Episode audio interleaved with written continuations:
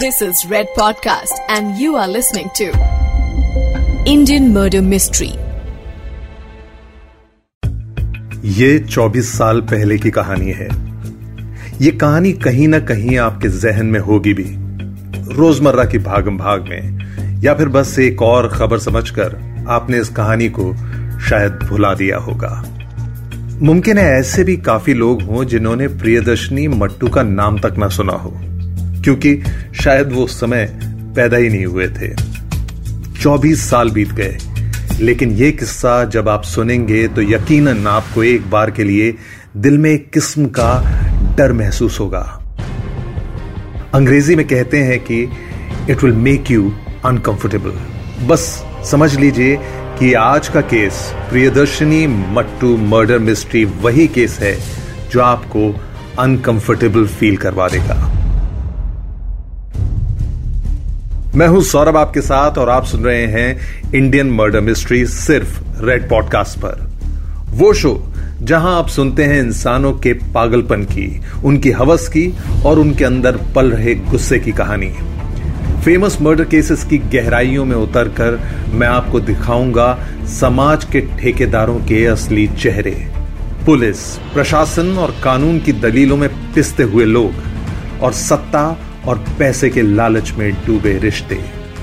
यह है Indian murder mystery और आज आप सुनेंगे Priyadarshini Mattoo murder case. Nirbhaya rape और मर्डर केस से आखिर कौन वाकिफ नहीं है? हाल ही में 20 मार्च 2020 को उन दोषियों को देर से ही सही लेकिन फांसी की सजा मिली। उनके अंजाम तक उन्हें पहुँचाया गया। निर्भया केस के वक्त में भी लोग काफ़ी एक्टिवली उस केस की हर डेवलपमेंट पर नज़रें बनाए हुए थे। कई इंटरव्यूज़ किए, लोगों का गुस्सा देखा कैंडल मार्चेस देखी गई। बड़े बड़े सेलिब्रिटीज इस केस के सपोर्ट में खड़े दिखाई दिए।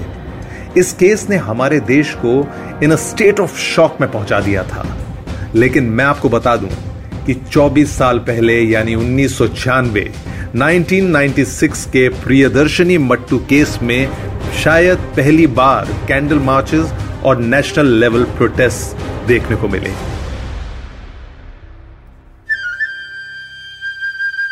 भारत का एक स्टेट, कश्मीर। जैसा कि आप जानते ही हैं कि इसे धरती का स्वर्ग भी कहा जाता है। इस स्वर्ग जैसे जगह पर रहता था एक परिवार। Retired chief engineer Chamanlal Mattoo का परिवार। प्रियदर्शनी मट्टू चमनलाल जी की बेटी थी।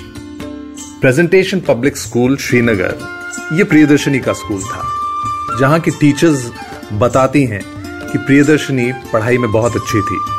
She was a brilliant student Priyadarshini के स्कूल की पढ़ाई खत्म होने के बाद प्रियदर्शनी की फैमिली जम्मू शिफ्ट हो गई।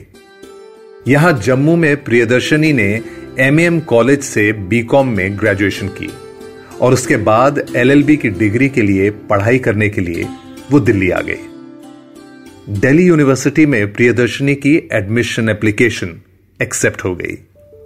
प्रियदर्शनी बहुत खुश थी। मेहनत और लगन के अगर नतीजे आते हैं तो सबको अच्छा लगता है।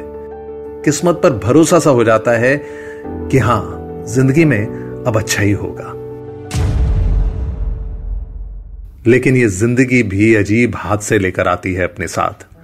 जब तक हमारे साथ ऐसी कोई घटना नहीं हो जाती, तब तक हमें लगता है कि नहीं, ऐसा कुछ हमारे साथ तो हो ही नहीं सकता है।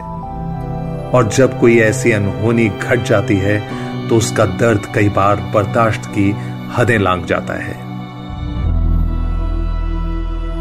प्रियदर्शनी वकील बनने का सपना लेकर दिल्ली यूनिवर्सिटी के फैकल्टी ऑफ़ लॉ कॉलेज में एडमिशन लेती है और यहाँ पर एक लड़के की नज़र प्रियदर्शनी पर पड़ती है।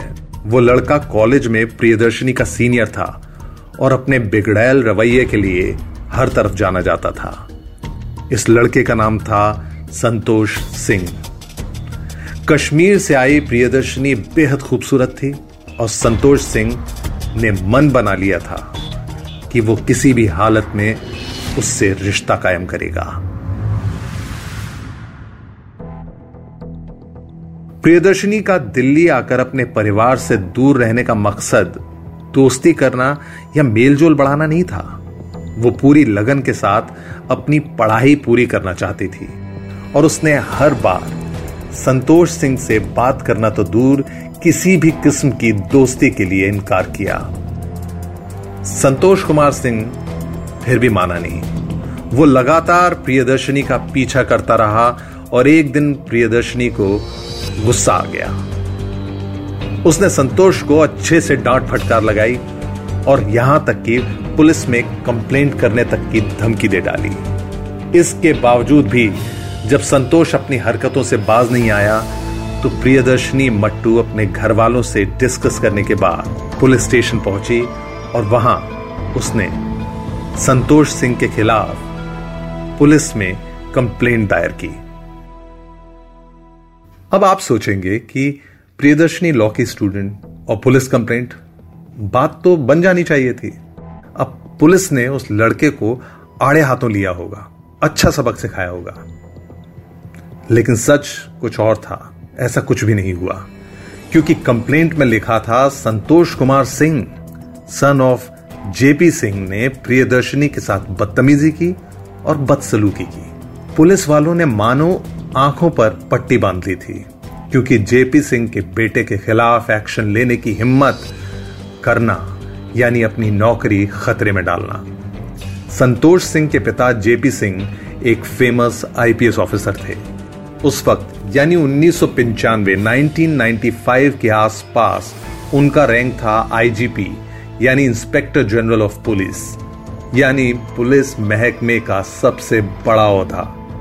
उनकी पोस्टिंग भले ही जम्मू कश्मीर में थी, लेकिन सिस्टम के अंदर उनकी जड़ें दिल्ली तक काफ़ी मजबूती से जुड़ी हुई थी। महीनों तक पुलिस कंप्लेंट पर कोई एक्शन नहीं हुआ। मगर कानूनी दावपेचों को अब प्रियदर्शनी समझने लगी थी। उसने कई अलग अलग चैनल से कंप्लेंट लॉन्च की और फिर प्रेशर बढ़ने लगा।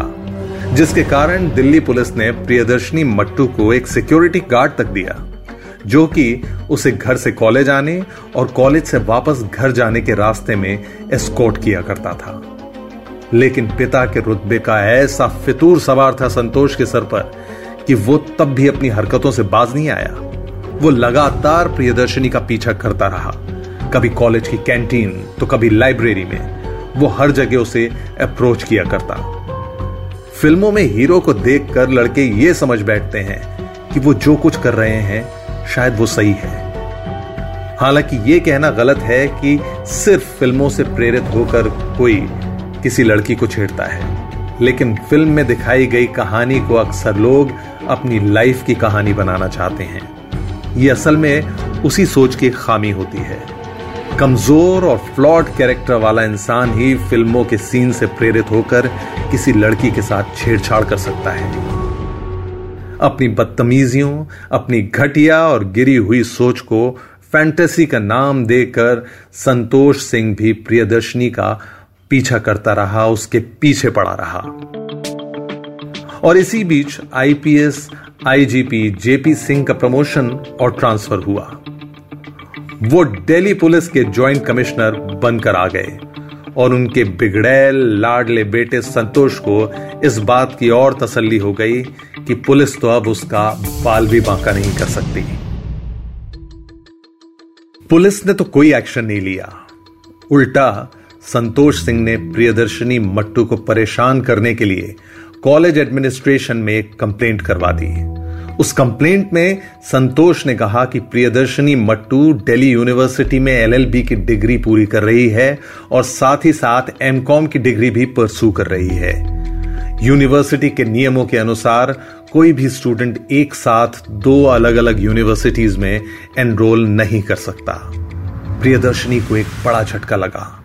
उसे नोटिस मिला कि इस मामले में कड़ी जाँच की जाएगी और अगर यह बात सच पाई गई तो उसे कॉलेज से निकाल दिया जाएगा। संतोष को लगा कि कॉलेज से निकाल दिए जाने के डर से प्रियदर्शनी उसके पास गिड़गिड़ाते हुए आएगी और कंप्लेंट वापस लेने के लिए रिक्वेस्ट करेगी। लेकिन यहाँ भी ऐसा कुछ नहीं हुआ। प्रियदर्शनी ने एमकॉम पहले ही कंप्लीट कर लिया था। मामले की जाँच हुई। प्रियदर्शनी के अगेंस्ट की गई कंप्लेंट को बेबुनियाद पाया गया और संतोष के अभिमान पर एक जोरदार तमाचा पड़ा। साल उन्नीस सौ छियानवे 1996 जनवरी महीने की तेईस तारीख थी। एक अरसे से संतोष सिंह प्रियदर्शनी के पीछे पड़ा रहा था, उसका पीछा करता रहा था। और इस दौरान वो जान चुका था कि प्रियदर्शनी अपने अंकल के पास साउथ दिल्ली के वसंत विहार इलाके में रहती है। यहाँ तक कि संतोष वसंत विहार के उस फ्लैट का एड्रेस भी मालूम कर चुका था, जहाँ प्रियदर्शनी रहती थी। 23 जनवरी उन्नीस सौ छियानवे की सुबह को संतोष सिंह वसंत विहार में प्रियदर्शनी के फ्लैट के नीचे पहुँचता है। अपनी बाइक पार्क करके वो अपना हेलमेट हाथ में ही लेकर फ्लैट के बाहर पहुँचता है और फ्लैट की डोरबेल बजाता है। घर का नौकर वीरेंद्र सिंह दरवाज़ा खोलता है। संतोष सिंह ने जो बवाल मचा रखा था, जो हरकतें वो करता था, उन सभी बातों के बारे में वीरेंद्र को अच्छे से मालूम था। वीरेंद्र ने शक्ल देखते ही संतोष सिंह को वहाँ से जाने के लिए कहा, लेकिन संतोष सिंह के दिमाग में कुछ और ही चल रहा था। उसने वीरेंद्र को कहा कि वो बातों को सुलझाने आया है। इन कंप्लेंट्स और अब तक हुई सभी लड़ाई झगड़ों के लिए वो माफ़ी मांगने आया है। पर अफसोस, संतोष सिंह के मंसूबे वीरेंद्र पहचान नहीं पाया। जो हुआ, वो इन सब बातों से एकदम उलट था, एकदम विपरीत। घर में दाखिल होने के बाद संतोष प्रियदर्शनी के कमरे में घुस गया और उसके बाद उसने प्रियदर्शनी के साथ बलात्कार किया।